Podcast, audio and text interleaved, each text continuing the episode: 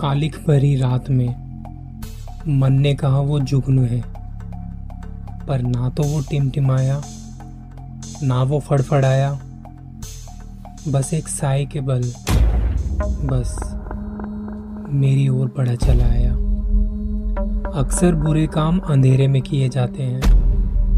तभी शायद लोग अंधेरे से डरते हैं। इस कहानी का नाम है दी हॉन्टेड ट्री और ये कहानी है नितिन की। नितिन इंजीनियरिंग का स्टूडेंट था। वो अपने गाँव से दूर इंजीनियरिंग की पढ़ाई कर रहा था। वैसे तो वो लोकल था। पर उसके दोस्त गाँव से दूर एक हॉस्टल में रहा करते थे। कभी कभी नितिन क्लासेस के बाद उनके साथ खेलने या पढ़ने के लिए उनके हॉस्टल जाया करता था। लेकिन कितना भी लेट हो जाए, डिनर वो घर पर ही करता था। उस दिन वो हॉस्टल में बहुत लेट हो चुका था।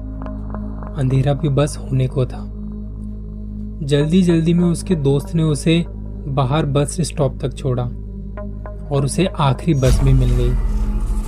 जहाँ बस ने उसे उतारा, वहाँ से एक कच्चा रास्ता खेतों से होते हुए सीधा उसके घर तक जाता था। अंधेरा अब घना हो चुका था।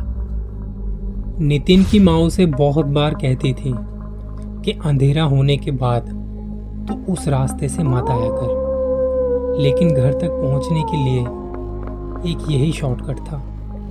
नितिन थोड़ा सा ही चला था कि उसे बहुत ज़ोर से सूसू आई। लेकिन नितिन ने माँ की वो बात याद करते हुए सोचा कि इस रास्ते में रुकना ठीक नहीं। तो वो कंट्रोल करके जल्दी जल्दी चलने लगा। घर उसे कुछ दूरी पर दिखाई पड़ रहा था। वो चलता रहा। चलते चलते अभी भी घर दिखाई तो दे रहा था, पर पता नहीं क्यों वो उसके पास तक नहीं पहुँच पा रहा था। चलते चलते अब उससे कंट्रोल नहीं हुआ तो उसने वहीं एक पेड़ के पास जाके खुद को हल्का किया। नितिन अभी थोड़ा चला ही था कि अचानक से उसके कान में बहुत ज़ोर की बीप सुनाई दी। आवाज़ इतनी तेज थी कि उसका सिर फटने लगा। उसने अपने हाथों से कानों को बंद करने के लिए जैसे ही उठाया। देखा तो हाथों पर कीड़े चल रहे थे। ये देखकर वो डर के मारे ज़ोर से चिल्लाया और वो घर की तरफ़ भागने लगा। उसे डर लग रहा था। भागते भागते वो गिर पड़ा। उसे ऐसा लगा कि जैसे किसी ने उसके पैरों में रस्सी बाँध दी हो। वो काफ़ी ज़ोर से एकदम से गिरा था। उसे लगा कि जैसे कोई उसे उस पेड़ की तरफ़ खींच रहा है। नितिन पूरा ज़ोर लगा रहा था। घर की तरफ़ जाने की कोशिश कर रहा था। वो रेंग रहा था। पर उसकी हालत इतनी खराब थी कि वो कुछ चाहकर भी कर नहीं पा रहा था। वो पेड़ की तरफ़ खींचा चला जा रहा था। अंधेरा भी बहुत हो चुका था उस टाइम पे।